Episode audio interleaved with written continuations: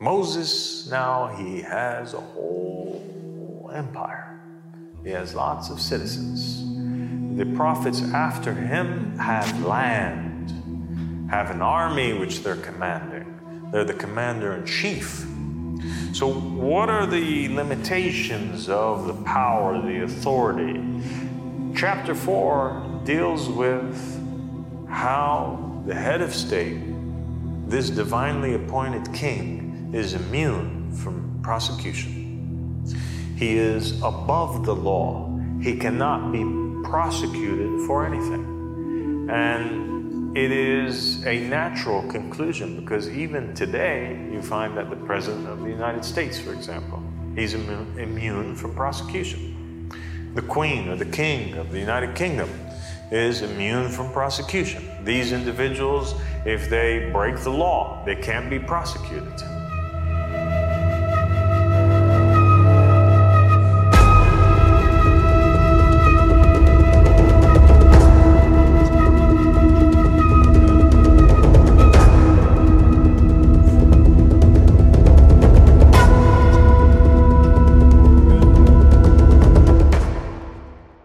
Today we're going to talk about the Mosaic Covenant, the Fourth Covenant. And the Fourth Covenant is perhaps one of the most interesting covenants yet, because it is unlike the previous three covenants. It is radically different. In the First Covenant, God is establishing a covenant between Him and between Adam and Eve, the first of human beings, the first of creation.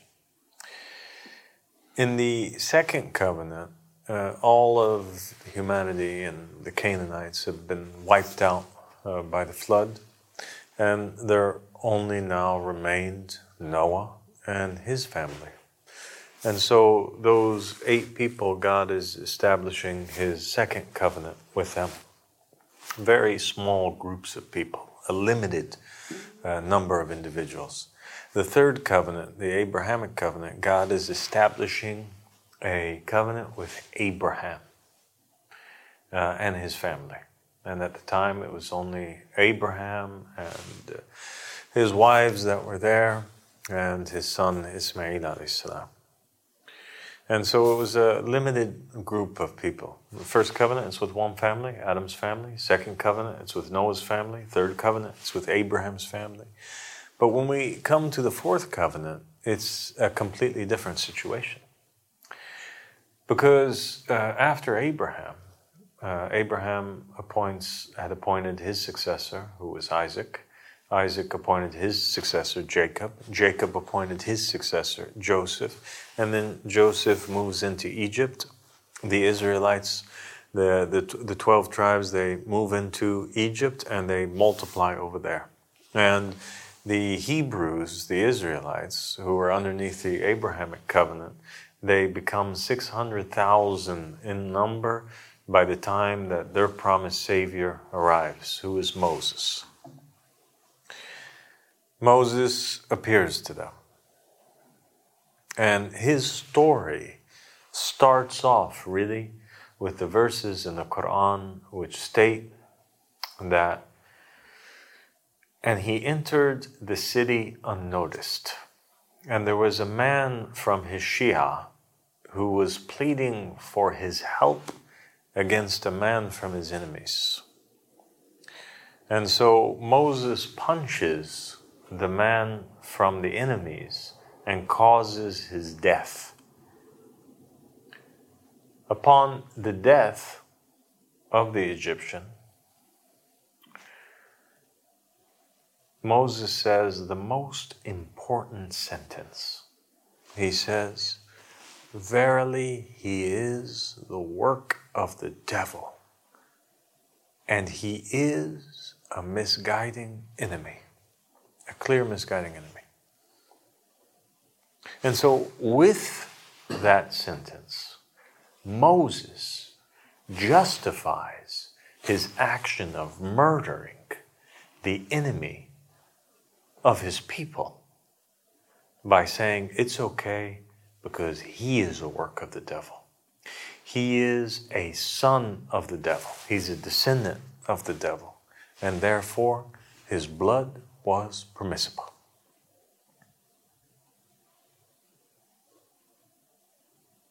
And it was that reason that Moses was justified in his actions. Because the enemy was not a member of the covenant. He was not a descendant of Abraham. And he was a descendant of Canaan. Okay. Fast forward a little bit. Moses goes into an absence. Moses returns back many years later to his people. He starts rallying them up. He leads them across the Red Sea. And they go into the wilderness, into Sinai. And Moses receives revelations from God that he has to go meet with him. He meets with him, and he receives the Ten Commandments. The Ten Commandments are the beginning of a new covenant. And many people think that in this new covenant, that the covenant or the laws that Moses received were only 10, but rather they were something more like 613 laws. And in actuality, there were more if we were going to derive off of them different laws. And these laws are all listed in the Torah. And the laws were very specific. The laws dealt with every aspect of communal life. It dealt with marriage. It dealt with divorce. It dealt with how do you treat your parents. It dealt with those who are making trade with each other, engaging in trade. It governed all aspects of purity and all aspects of the purification of food, what you can eat, what you can't eat. It dealt with all aspects of life. What would happen if you accidentally killed one of your neighbor's animals? What would happen if there was a homosexual? What would happen if there was a sorcerer in town? What would be the penalties for breaking the laws? How to perform the sacrifices? Everything was given to Moses in this very intense, dense set of laws that are huge. It required that there be people that would specifically study the jurisprudence that was given to Moses in order that they may be priests or teachers of the law. This is completely and radically different to what we've seen so far. Because with Adam, it was only a command to be fruitful and multiply and to stay away from the tree. With Noah, it was just a permissibility that you can eat meat, and that if somebody kills, he must be killed. With Abraham, the addition of circumcision comes into place, because they were small families, and there was no need for these extensive laws. Any problems that would arise between them could easily be solved between them, because one of them was the imam, one of them was the proof of God, the messenger of God that was present with them. There was no need that there be extensive laws. But when you have 600,000 members of believers, members of your community, members of your state, Moses now had become effectively a head of state. Moses, every time there was a problem, he would not be able to directly go down and deal with it. The people had to now know the laws of what to do if these problems arise, and they had to deal with it themselves in many instances. And that's why these laws came into place. So that's interesting. But what's even more interesting is this attitude that God has in the fourth covenant towards the Canaanites, the children of Satan. That cursed lineage, that cursed tree, is radically different also than the first three covenants. In the first covenant, you see Adam is just banishing Cain, and he doesn't take retribution against him. There's no attack against Cain. In the second covenant, you see that Noah is patient, and then a flood happens, and then he's just, going on being patient after that. And there's no rebellion, there's no rise, there's no war against the Canaanites that take place between Noah and Abraham. And even when Abraham comes, you find Abraham alone calling towards God, and he ends up being thrown in the fire, and he's not leading any sort of military actions or attacks or against any Canaanites. The first time that we see a Canaanite being killed by an Adamite is this incident with Moses and the Egyptian.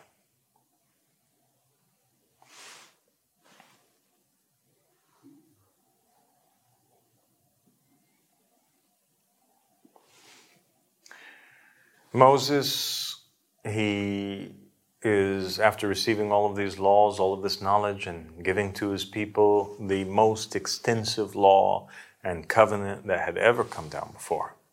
He had a moment of arrogance, like Adam did. And there was a moment that the narrations of the Ahlul Bayt ﷺ mention, that he was thinking to himself, I am the most knowledgeable of all creation. God did not create anybody more knowledgeable than me. And God was angered by this, and he sent down Gabriel to tell Moses, Moses, there's a servant of mine that I want you to meet at the junction of the two seas.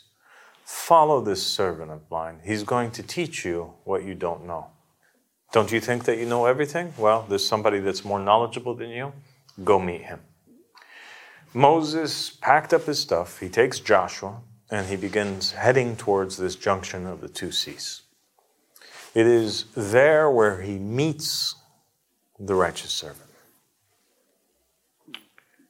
And it is there where the righteous servant, this knowledgeable man whom God had sent to him, takes Moses on a journey to teach him even more than he already knew. He takes him on a journey where they go through 3 stations. And these stations are mentioned in Surat al-Kahf, one of the most important surahs that have to do with the time of the Qa'im. The first station, Moses goes with the righteous servant, and they encounter people on a ship.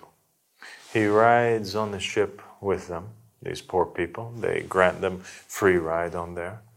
And as they're sailing down the road, Moses sees the righteous servant beginning to place a hole in the ship. He's trying to sink the ship.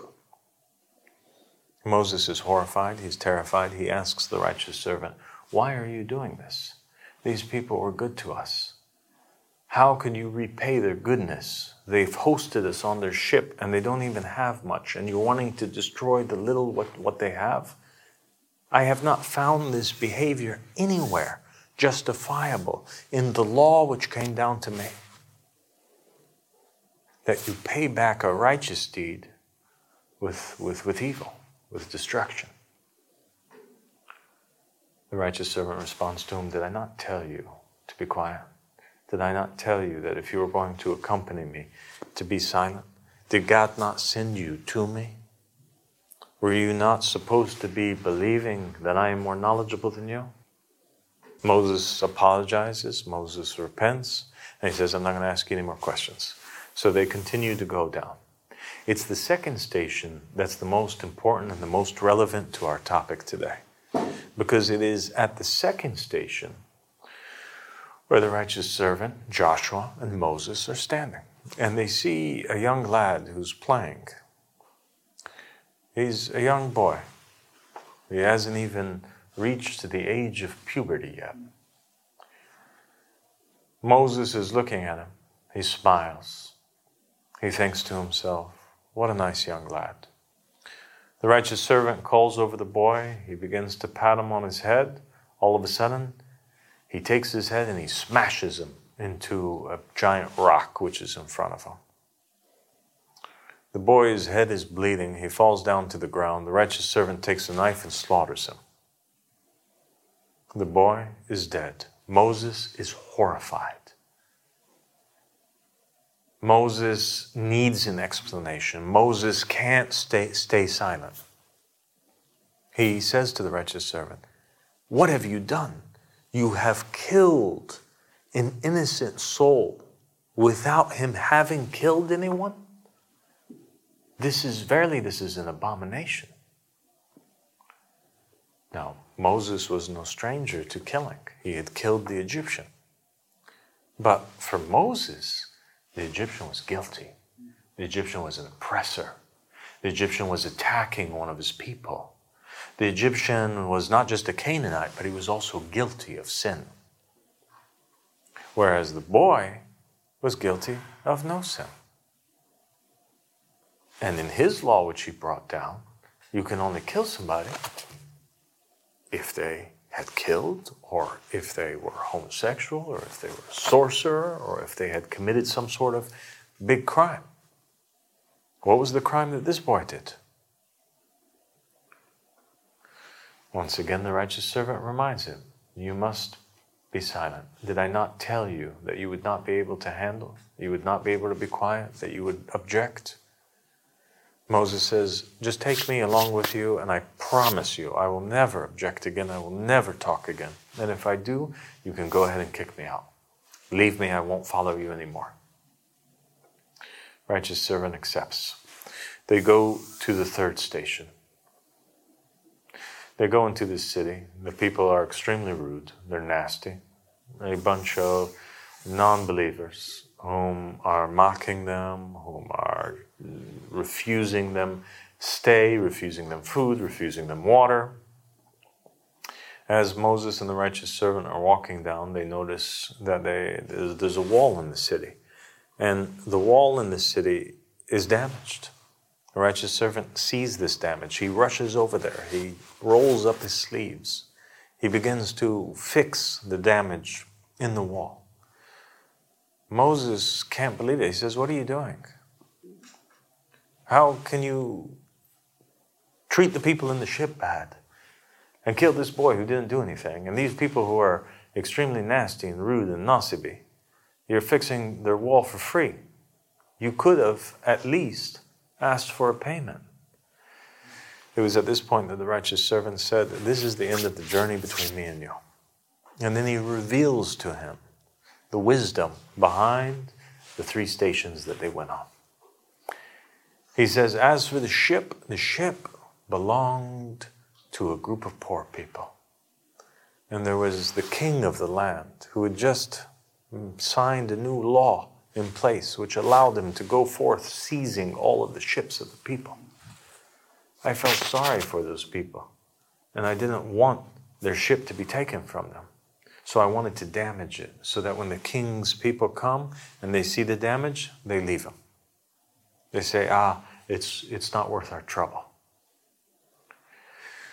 And as for the boy was unrighteous, and he would grow up to give his parents a hard time. He was a non-believer. Even though he's a child today, I knew that he would grow up to be a non-believer. And I killed him.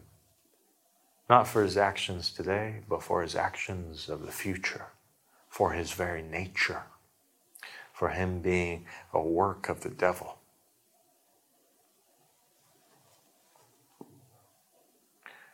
And I wanted God to trade him and grant these righteous parents a child that would be good to them instead.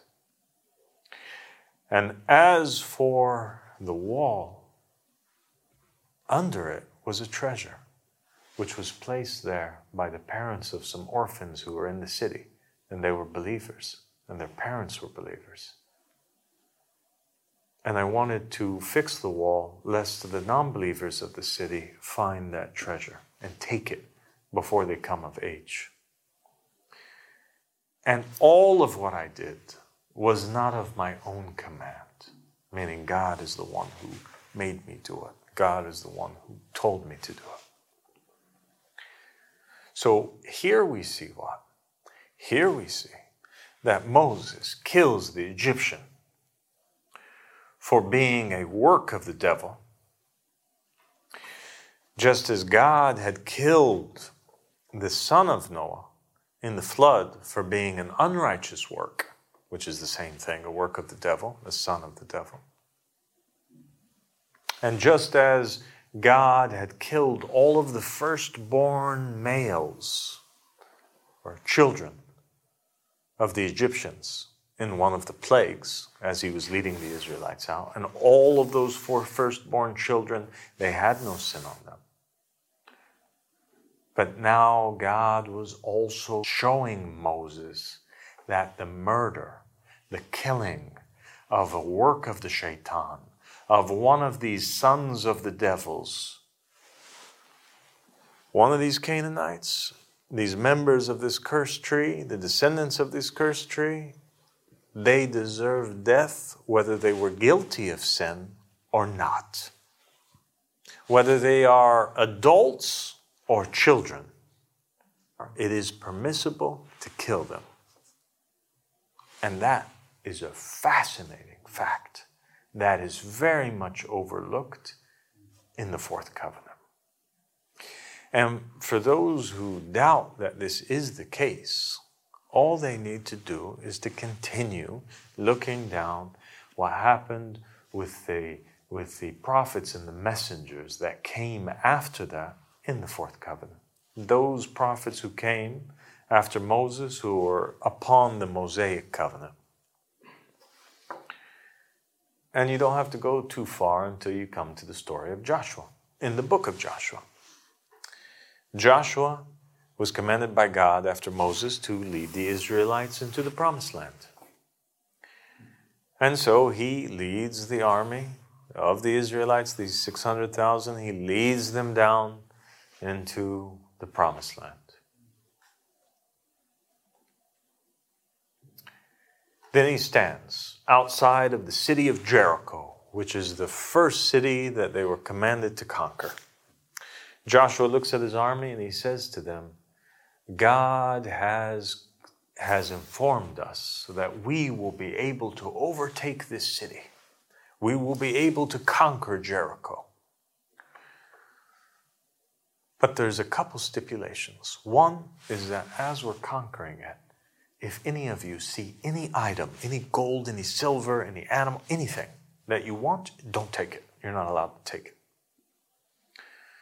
Everything that we conquer must be for God. This is one.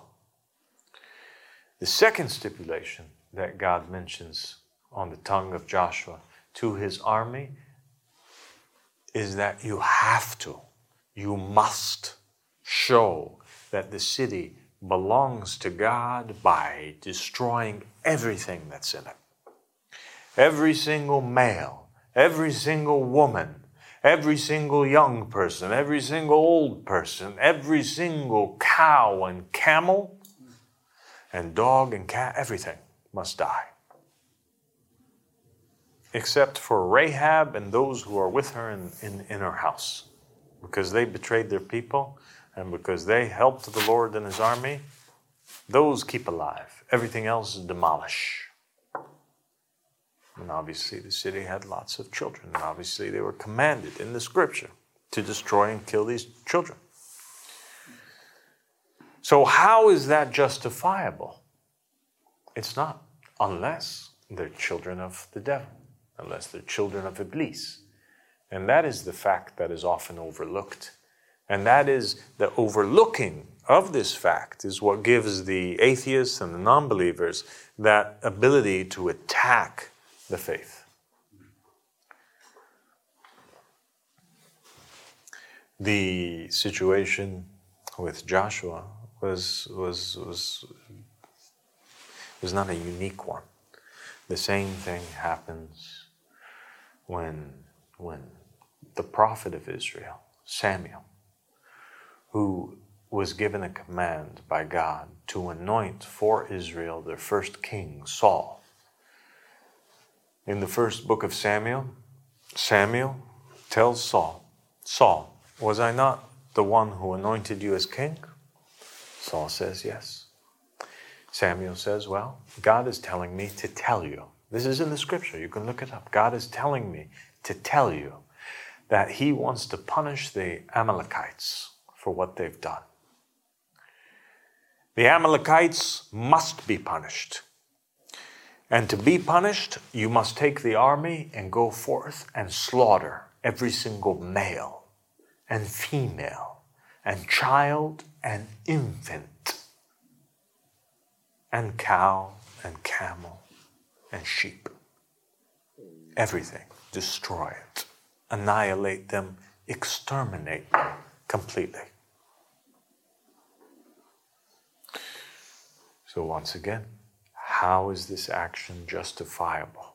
It is only justifiable if they are the works of the devil, just as it was with the people of Jericho, just as it was with the Egyptian, just as it was with the child which the righteous servant slaughtered.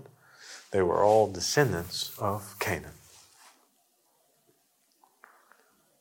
And so it's fascinating, because it is in the fourth covenant that you see God actively pursuing war and genocide,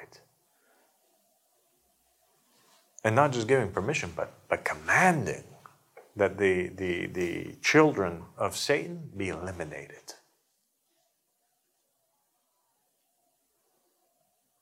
And we don't see that in the previous covenants. So chapter 4 deals with this and builds the case for this new notion and this great new covenant that had taken place with Moses, who's the one who spoke with God. But it also focuses on another aspect, and that is, what is the power and the authority of the person who occupies that newly established station. So Adam was like he was the king of all the creatures, and he was the first king who was appointed. But his kingdom, in terms of human beings, was limited. And then all the prophets after that, they had no kingdom because they were oppressed by the Canaanites. And Noah, the same thing. He had a limited kingdom. I mean, he was more of like a father, and Abraham and Isaac and Jacob, they're the three fathers of Israel, and they didn't really have a kingdom. They were more like shepherds that were in the middle of with their family and their sheep, setting up their tents in the land. Yes, they were heads of state, but their state was limited. Moses, now he has a whole empire. He has lots of citizens. The prophets after him have land, have an army which they're commanding. They're the commander-in-chief. So what are the limitations of the power, the authority? Chapter 4 deals with how the head of state, this divinely appointed king, is immune from prosecution. He is above the law. He cannot be prosecuted for anything. And it is a natural conclusion, because even today you find that the President of the United States, for example, he's immune from prosecution. The Queen or the King of the United Kingdom is immune from prosecution. These individuals, if they break the law, they can't be prosecuted. Because you can't have a state that's prosecuting their own leader. It doesn't make sense. With God, it is the same thing. The person who he appoints and he sends forth is immune from prosecution. And it's a good thing that he's immune from prosecution, because if he sends forth a king who is the likes of the righteous servant, who is also a messenger from his, people like Moses even would have not been able to make sense of his actions, and they would have called for his prosecution. They would have led rebellions against him. And so because the divinely appointed king is the most knowledgeable of his people in that time, he has to be immune from prosecution. You cannot hold him accountable like you would hold any normal citizen in the empire. And this is shown clearly when one of the greatest, if not the greatest, king of Israel, David. Some people say David, some people consider Solomon to be greater. The greatest, one of the greatest kings of Israel, David, when he ends up breaking one of the laws. Because one of the laws that were brought down is, thou shalt not covet your neighbor's wife. You cannot sleep with your neighbor's wife. You can't take another believer's wife and sleep with her. And yet David does it. He does it in the narrations of the Muslims, and he does it in the narrations of the Jews and in the Torah itself and the Christians. David one day is gazing outside of the window of his palace, and his eyes fall upon a woman by the name of Bathsheba, and he falls in love with her at first sight. He thinks she's incredibly beautiful. He commands his soldiers and advisors to go down and bring me this woman called Bathsheba. She comes. He finds out that she's married. She's married to a man who's a member of his army, a soldier in his army. But David ends up engaging in relations with her anyway. And she becomes impregnated.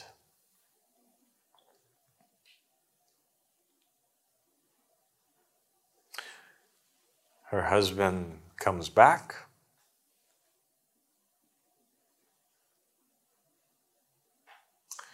And David doesn't want the people to find out. David urges him to go down and spend the night with his wife, so that maybe when she gives birth, that this child is considered to be his child and her child, and nobody doubts now who's the father of this child, and brings her to court in front of the people, and then they end up finding out that actually David's the father, and some big scandal takes place. He just wants him to go sleep with his wife, so he commands him. He says, Go wash your feet. Go spend the night with your wife. But the soldier doesn't agree to. The soldier tells David, I cannot. The soldier is so dedicated. He's so sincere. He tells David, how can I go sleep with my wife when my brothers are out at war, fighting for God? I can't do that. I have to stay here. And I take an oath that I'm not going to even sleep with my wife at all until the war's done. And so when David notices that it is impossible for this man to go sleep with his wife, that he's just not going to do it, he decides to send this guy back into the battlefield and to put him on the front lines so that he may be killed. And that's exactly what happens. He dies as a martyr at war. And David now has Bathsheba as a widow, so he takes her as an official wife. And so the problem is solved. Now, in the Torah, the prophet Nathan, he comes to him, and there's an incident that takes place where Nathan kind of reprimands David for making his soldier get killed and says that this is a very bad thing that you have done and God's upset about it. And he gives him this example of two men, one who has 99 sheep and one who has one sheep. And that a guest come for this man, and instead of sacrificing one of his sheep to feed his guests, he takes the other man's one sheep and sacrifices it instead of sacrificing one of his 99. He tells David the story. David is infuriated. He says, the man who sacrificed the one sheep of his neighbor is guilty. And then Nathan says, well, God says that you're that man who you took the one wife of this man, of your soldier, when you had all these wives that you inherited and that you have. So you too are guilty.